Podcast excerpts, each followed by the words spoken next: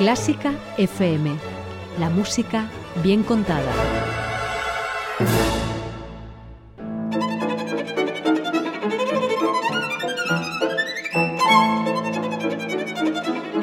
Hoy toca con Carlos Iribarren.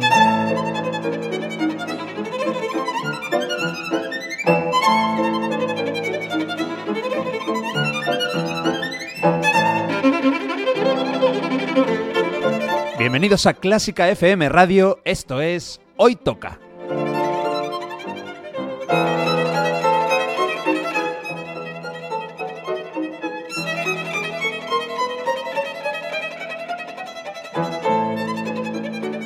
Vamos a escuchar música de calidad, de primera categoría. Algunas piezas son conocidas, otras no tanto, pero todas tienen algo en común.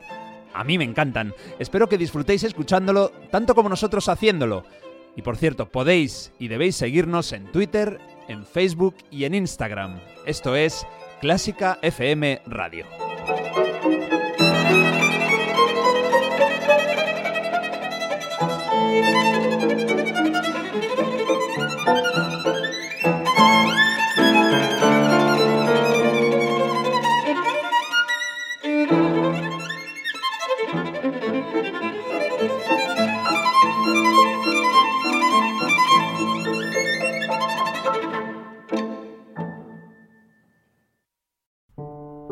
No pertenecemos a un gran medio de comunicación.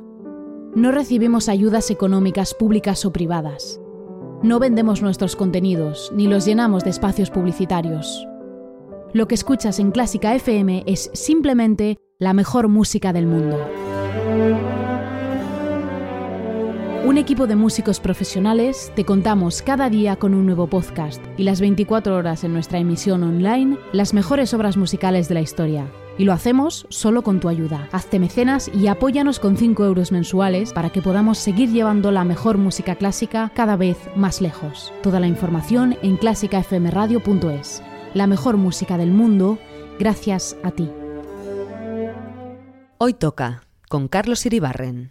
Hoy toca disfrutar con obras poco conocidas, pero que tienen una calidad indudable. La orquesta ya se ha colocado en el foso y el director se relame de lo bien que va a sonar cada nota. Hoy toca seguir avanzando. Hoy tocan Primeras Sinfonías Alemanas 5.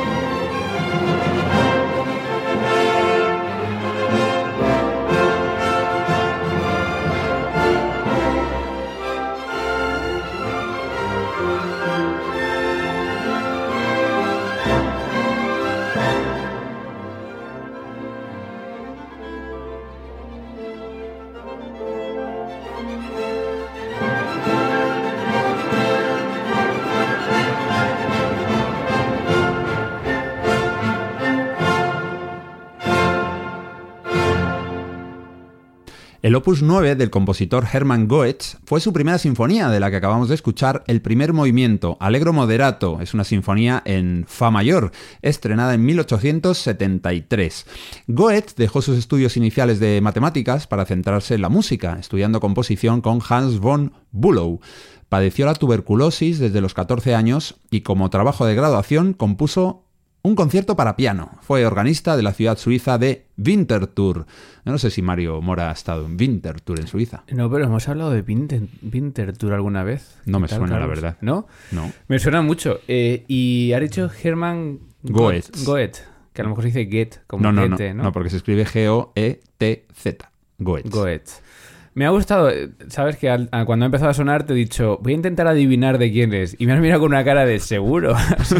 ¿Quieres jugarte dinero? A ver, Mario, si ponías alemanas 5. O sea, ya. Richard Strauss, Beethoven y todos estos ya se quedaron atrás. Claro, es que al principio me ha sonado un poco a Strauss y luego sé que de Brahms no es porque conozco todos los compases de su música, pero incluso tenía algún color de... un poquito de su orquestación, no sé. Ah, bueno, eso es un piropo, has dicho entonces, el año, ¿no? De 1873. Pues mira, no es tan tardío, o sea que es contemporáneo a las sinfonías de Brahms. Ah, pues sí, justo. Me gusta bastante. Encaja. Por cierto, en realidad su primera sinfonía es anterior, es de finales de los 60, pero nunca se publicó. ¿Y qué hizo su viuda? Pues tras su muerte la destruyó, con lo cual... no. Ahí se quedó. Ahí se quedó, la dejamos en sinfonía cero, ignorada, olvidada y destruida. Una vez contamos una historia de un compositor que había destruido una sinfonía por algo de... Por inseguridad o porque le pareció que no... No fue por algo... No, yo creo que luego teorizamos nosotros por historias ya de casa. Que la quemó. Sí, es un sueco o un noruego, ahora mismo no me acuerdo. La tiró a la estufa, sí. Un escandinavo, sí. Pues, bueno, Halvorsen puede ser uno de estos. El caso es que todo esto, lo de la muerte del compositor Goetz y la quema o la destrucción, más bien de esa primera sinfonía por parte de su viuda, sucedió 4 días antes, sucedió tras su muerte. Y su muerte sucedió 4 días antes de que cumpliera los 36 años por la tuberculosis. Estamos hablando de una vida trágica. Fuera de la tragedia, a lo mejor la mujer destruyó la sinfonía porque ella había dejado un testamento que no iba para ella. Me encanta cuando locuras. Claro. Alfred Hitchcock... todo lo mío irá para mis alumnos. Y ella, no, esto se queda en casa. Bueno, pues quién sabe, puede ser. Oye, siendo muy estricto, podría haber metido a este hombre en sinfonías rusas, porque él nació... en un lugar que entonces era Prusia, que se llama Königsberg y que actualmente es Kaliningrado, y esto es Rusia. Ahora mismo es Rusia. Ahora mismo es Rusia, pero bueno, en aquel momento este hombre era prusiano, o sea, y eso se acerca muchísimo más al espíritu alemán. Es que hoy en día la historia, ¿qué tiene que hacer? ¿Situar a los compositores donde están ahora el país o donde nacieron en el país en el que nacieron? La historia no sé. Porque luego, por ejemplo, con Liszt y toda esta gente hay lío, siempre. Porque están ahí entre austrohúngaros, Hungría, Bohemia... O sea, hay unos líos ahí que... Es un lío. Mahler era bohemio y le metían alemanas. Bueno, sí que es un lío. Yo pues voy tirando. Hoy estos son alemanes, en su día eran prusianos y ya está. Y el que sí que es alemán, pero alemán porque nació en el centro de la actual Alemania, es el siguiente... compositor. Te voy a decir una cosa, esto es casualidad. Goetz, he dicho que murió con 36 años, 4 días antes de que los cumpliera. Hugo Stale, que es nuestro siguiente protagonista, falleció con 21 años por una meningitis. ¿Sabes que un día hablamos de hacer un programa de... Sí. Y no lo hemos llegado a hacer? Bueno, de muerte de compositores que vivieron poco. Sí, sí, bueno, ahí por supuesto... Habíamos hablado de que Arriaga esto, por supuesto, sí, sería el más... Que Arriaga también eran 20 y pocos, me parece. 20 puede que fueran, 21 como mucho, no pasó de ahí. Bueno, pues Stale, como digo, por la meningitis murió con 21 años. Él nació en Fulda, en el centro de Alemania, en 1826. Vamos a escuchar una pieza pues bastante más temprana que la anterior, es de 1844. Un fragmento de mucha sensibilidad, es el Adagio Cantabile de su sinfonía número 1, lógicamente en do menor. La orquesta es la del teatro... Hoy no he dicho la orquesta de la primera pieza. A ver. No voy a decirla, que no la he dicho. La Orquesta Sinfónica de la Radio del Norte de Alemania, con sede en Hannover. El director era Werner Andreas Albert. ¿Vale? Eso es lo de antes. Ahora es la Orquesta del Teatro Estatal de Kassel, Alemania. El director debe ser francés, Marc Piollet.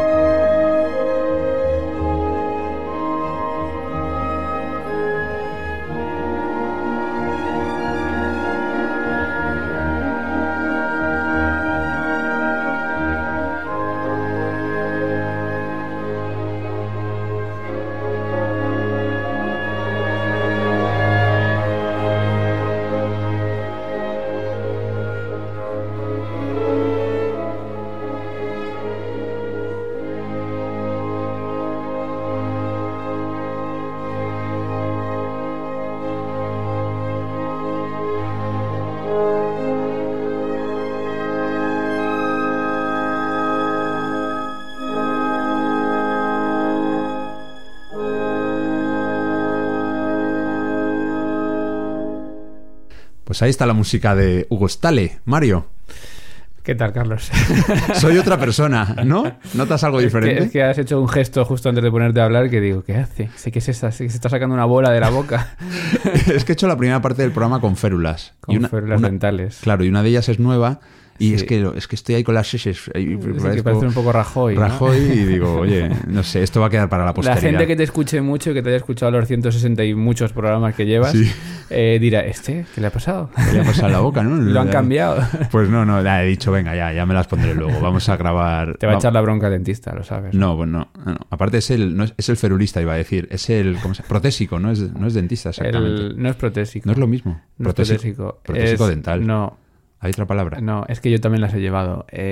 Vale, sigamos con... Ahora seguimos con las sinfonías alemanas. ¿Te ha gustado el...? Me ha gustado mucho. A ver, ¿sabes lo que pasa? A mí me gusta mucho la música alemana, pero ya dudo, porque el otro día hablando con un musicólogo me dice, es que la musicología nos ha convencido de que Alemania es el centro de la creación musical del mundo y todo se ha centrado en eso, en Alemania, en compositores alemanes, en orquestación alemana...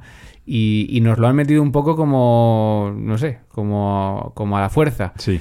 Y ya a veces dudo de si me gusta porque me gusta o me gusta porque me han convencido de que me tiene que gustar. Pero yo este movimiento lo disfrutaría muchísimo en un auditorio, por ejemplo. Qué bueno. Sí. A mí me gusta también y la verdad es que no pienso, esto es alemán y me tiene que gustar porque es alemán, simplemente. ¿Pero a ti te gusta la cerveza, por ejemplo? Depende. ¿De qué cerveza? Es que a mí, yo por ejemplo, me gusta abrirme una cerveza un viernes por la noche, pero ya dudo de si me gusta la cerveza. Ya, o sea, me estás diciendo que tienes en tu cabeza la posibilidad de que seas cerveza dependiente. No, de que me guste la cuestión social de abrirla y la imagen que relacionamos con esa relajación del final del día. Y esto es un poco igual. Esto me gusta, pero dudo de si me gusta porque sea bueno o porque la musicología nos ha puesto esto como el centro y la manera principal de componer música. Yo creo que hay una prueba y es la prueba que yo utilizo y es escuchar las cosas varias veces. Si escucho esto 3 o 4 veces y cada vez me gusta más, es que me gusta. Si la tercera o cuarta vez es como la primera y no me deja poso, entonces, pues bueno. Bueno, me escucharé el programa 5 veces. Claro, es lo que yo hago. Las escucho mucho antes de traerlas. Oye, vamos con el compositor más famoso de hoy, pero realmente su fama se debe más a su literatura o a sus obras literarias que a la música. Él se llamó Hoffmann, bueno, ese es su apellido. El nombre es E.T.A. Eta Hoffmann, pero ahora te contaré, en realidad no es ETA, es ETB. Ahora te lo cuento. Bueno. Es que sabes que yo pensaba, porque yo conozco su nombre y pensaba que era una mujer. Durante un tiempo pensé, porque Eta James, la cantante Eta James. Durante un tiempo pensé que era una mujer. Qué bueno, mira, no, a mí eso no me pasó. ¿Por qué no? Oye. Bueno, podría ser. Sí. Oye, él nació en el mismo lugar que Goetz, que el primero, en Königsberg, o sea, la actual Kaliningrado. Así que si llegan a hacer hoy, sería ruso, pero no. Pero no coincidieron en el tiempo. Le consideramos alemán. Hombre, sí coincidieron. Este es anterior, la primera sinfonía es de 1806, el estreno, así que... Coincidieron, no sé si eran amigos, eso no lo sé. Bueno, como escritor, atención, sus obras inspiraron, por supuesto, los cuentos de Hoffmann, la ópera más conocida seguramente de Jack Offenbach, pero es que también son textos suyos los que inspiraron a Schumann para crear Kreisleriana, a Tchaikovsky para el Cascanueces y a Delibes para su ballet Copelia. Son, vamos, obras importantísimas basadas en historias de este señor. O sea, él era escritor de novela. De cuentos. Él tiene cuentos fantásticos, le gustaba mucho la fantasía, así que daba pie a, pues eso, mira, a cosas sobre todo, fíjate, el Cascanueces o Copelia, pues son historias de hadas, ¿no? De cosas, cuentos incluso podrían ser infantiles, también tiene algún relato de terror, o sea que era un hombre... Es que en este momento, en el siglo XIX, es cuando llega toda la fantasía a la escritura y también eso lo toman los compositores. Al final la música de Schumann está llena de fantasía, de hadas, de monstruos, de cosas que no son reales porque era el siglo en el que llegó eso a la mente humana. O sea, en el clasicismo era todo muchísimo más realista, y al fin y al cabo. Sin embargo, en el barroco sí que hay mucha ópera basada en mitología, por ejemplo. El barroco era todo más mitología o religión o cosas así, ¿no? Pero sí. Curioso. Bueno, te decía lo del nombre porque ETA, sus iniciales por las que ha pasado la fama, no son las reales. Él se llama, o se llamaba... ¿Dónde lo tengo? Por aquí. Es como el apodo, ¿no? De hoy en día. O sea, si hiciesen una entrevista es ETA. Bueno, no, en realidad es como M. Mora, serías tú, ¿no? Él es Ernest Theodor Amadeus Hoffmann. Así se le conoce, pero es que la realidad es que su nombre era Ernest Theodor Wilhelm. Pero era tan fan de Mozart que se cambió el Wilhelm, por eso lo hizo. Por Amadeus. Ah, o sea, que yo voy a ser Mario Brahms, no, Johannes, Mario Johannes Mora. Mora, vale. MJ. MJ. Te queda rarito, MJ pareces María José, María José, María Jesús. Pues nada, era muy fan de Mozart y de hecho parece que su primera sinfonía, vamos a escuchar ahora uno de sus movimientos, pues tiene mucha influencia del gran compositor de Salzburgo. Ojo, vivió 46 años, que también es muy poco, y se lo llevaron por delante la sífilis y el alcoholismo. 3 tragedias en 3 compositores llevamos ya. No había campañas de cero alcohol entonces. No, no había campañas de concienciación, me parece a mí que había pocas. Esto es absoluta casualidad, ¿eh? Yo había escogido los 4 compositores y preparando el programa es cuando he descubierto que, mira, 3 de 3 ya murieron, pues este es mayor, con 46. En fin, vamos a escuchar, atención, primero la opinión de Francesc Serracanta, nuestro amigo de historia de la sinfonía.es. Apunta, Francesc. Eso, sobre su este movimiento. Es el tercero, es un minueto, el movimiento más breve con diferencia del programa, de la Sinfonía número 1 en Mi bemol mayor de Hoffmann. Dice Francesc, el minueto tiene un carácter contrastante, potente y dramático, escrito en modo menor, en la forma de un canon. La sección correspondiente al trío es más luminosa, empleando una variación del tema anterior, pero escrita en modo mayor. Finalmente se repite la primera parte. Bueno, me hago una idea. ¿Vale? Te haces una idea, ahora falta llevarla a la realidad. Sí. De eso también se encarga, lógicamente, un señor. Michael Alexander Williams es el que coge la batuta en este momento, se acerca y se pone frente a... Cuidado que se tropieza. Cuidado, señor Williams. Bueno, se pone frente a la orquesta de la Academia de Colonia y, bueno, pues yo creo que nos van a hacer disfrutar con este minueto de ETW, en realidad, Hoffmann.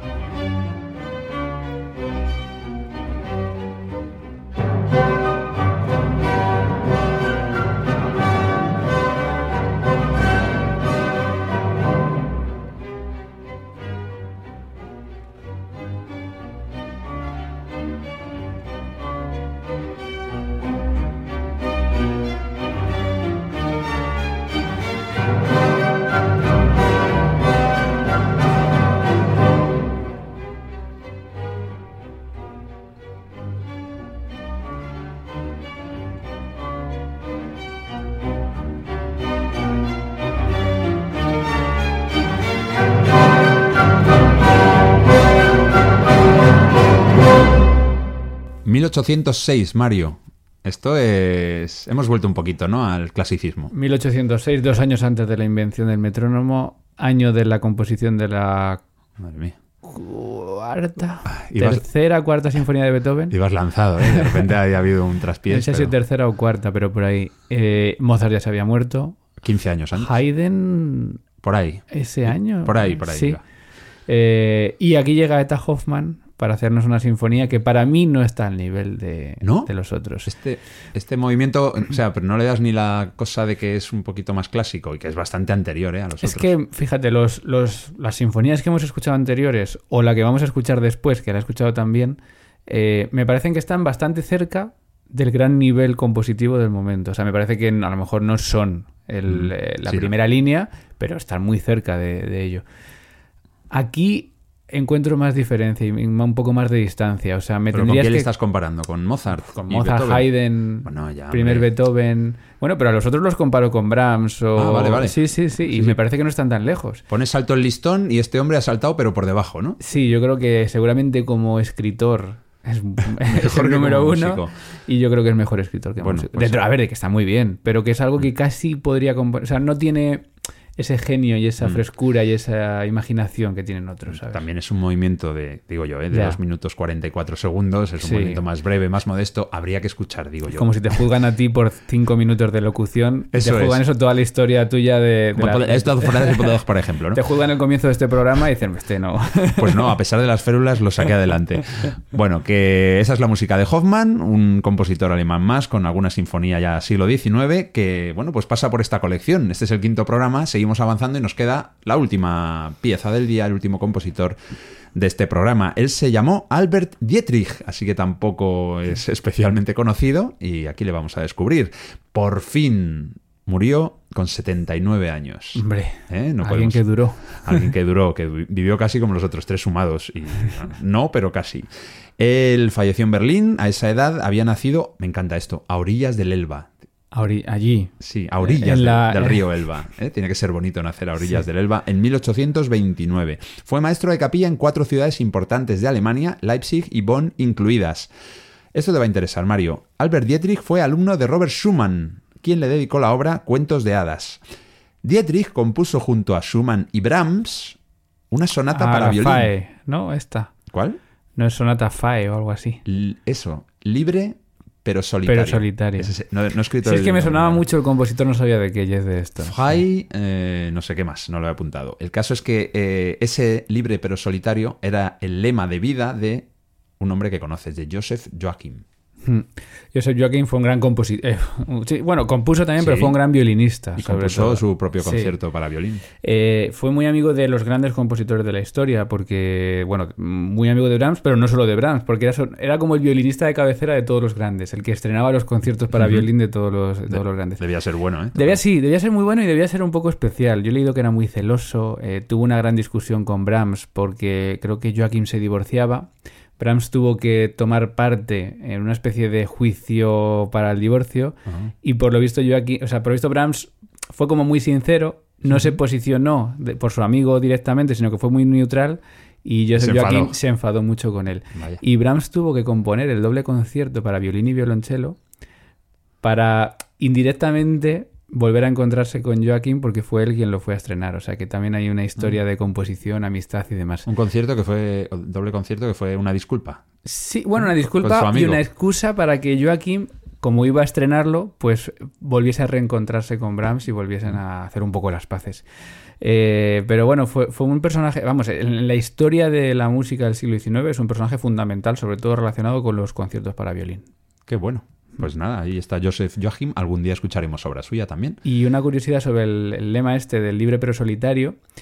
La tercera sinfonía de Brahms, en vez de F-A-E, tiene F-A-F, pues, que es libre pero feliz. Vale. Y ese era el lema del propio Brahms. Es que no creo que no es libre pero feliz. Más o menos, pero le cambió en vez de pero solitario, le cambió una letra para... Y es el ta, ton, es que justo ayer estuve en el Auditorio Nacional escuchando eso, viendo a la OFE, la Orquesta Filarmónica de España, escuchando la tercera sinfonía. Y el director, antes de cada obra, explicaba y dijo más o menos, pues... lo que tú has contado de esas 3 letras. Eso es Mario tecleando, buscando ahora. Bueno, mientras yo os voy contando lo que dice Francesc Serracanta de este movimiento que vamos a escuchar, es un movimiento lento también, andante con molto di moto. Esto significa andante con un poquito más de movimiento que un andante habitual. Es el segundo movimiento de la sinfonía número 1 en re menor de Albert Dietrich. Dice Francesc, está escrito en forma tripartita. El tema inicial es de carácter pastoral con intervención de la trompa. Atentos a esa trompa. Continúa de forma compleja añadiendo diversos motivos. Después de una parte central con un nuevo motivo, termina con la repetición en forma abreviada de la primera parte. Hay mucha diferencia con la pieza anterior, la de Hoffmann, porque esto es de 1869, 63 años posterior. Frei Aberfro. Libre sin ranas. Libre pero feliz, lo había dicho bien. Libre pero feliz. Es decir, perdona que haya cambiado de tema otra vez, pero es eso, que el libre pero solitario era como el lema de amigos de Joachim, Brahms y demás. Vale. Pero Brahms en un momento dado lo cambió por libre pero feliz, ¿no? Porque mejor feliz que solitario, ¿no? Al final yo creo que acabó, sí, con ese optimismo al final de su vida, porque es verdad que Brahms prácticamente no tuvo... O sea, hablan un poco también del libre en cuanto a relaciones sentimentales, ¿no? Que tienen esa libertad de no estar con nadie, pero antes se sentían solitarios y en un momento dado Brahms dice, bueno, yo estoy libre, pero estoy así feliz. Ah, qué interesante, oye, hay que profundizar sobre esto. ¿Te ha gustado este movimiento, el que vamos a escuchar ahora? Me ha gustado mucho, es lo que te decía antes. O sea, lo veo muy cercano a la primera línea de composición de esta época. O sea, si me vendes que, mira, una obra que...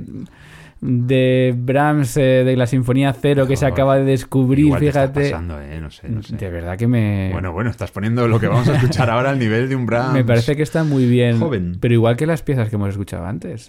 Vale. O sea, me parece que están muy cerca del primer nivel de composición. Y no seamos snob. O sea, no solo hay 4 compositores buenos, hay muchos compositores buenos que a veces son menos conocidos. Solamente de primeras sinfonías alemanas hay 11 programas. Este es el 5º. 11 programas que pueden ser unos... 40 compositores, 40 y pocos. Pero de esos 40 y pocos seguramente hay 20 y tantos que son muy, muy, muy, muy buenos. Ah, pensaba que muy conocidos te iba a decir. No. Y para mí este es uno. Bueno, pues vamos a escuchar esta música. Te digo una cosa, que Brahms no compondría una obra a medias con alguien que no fuese bueno. Ah, eso también. Y aquí lo hizo con Robert Schumann y con este señor, con Albert Dietrich. Bueno, pues vamos a escuchar el segundo movimiento de su primera sinfonía. Los intérpretes, que no se me olviden, son la Orquesta del Estado de Oldenburg, dirigidos por Alexander Rumpf. Mario Mora, un placer, como siempre. El mío. ¿Cuándo Brahms, por cierto? Pronto. Te dije a final de año. Es que quedan 17 días para acabar el año. O sea... Yo cumplo mi palabra, no te preocupes. Vas a tener Brahms y vas a tener de todo. Vale. Venga, Mario, mil gracias. Vamos a escuchar esta última pieza. Como siempre, yo creo que es parte de la mejor música del mundo, la que os ofrecemos siempre, o al menos lo intentamos aquí, en Clásica FM. Hasta el próximo. Hoy toca.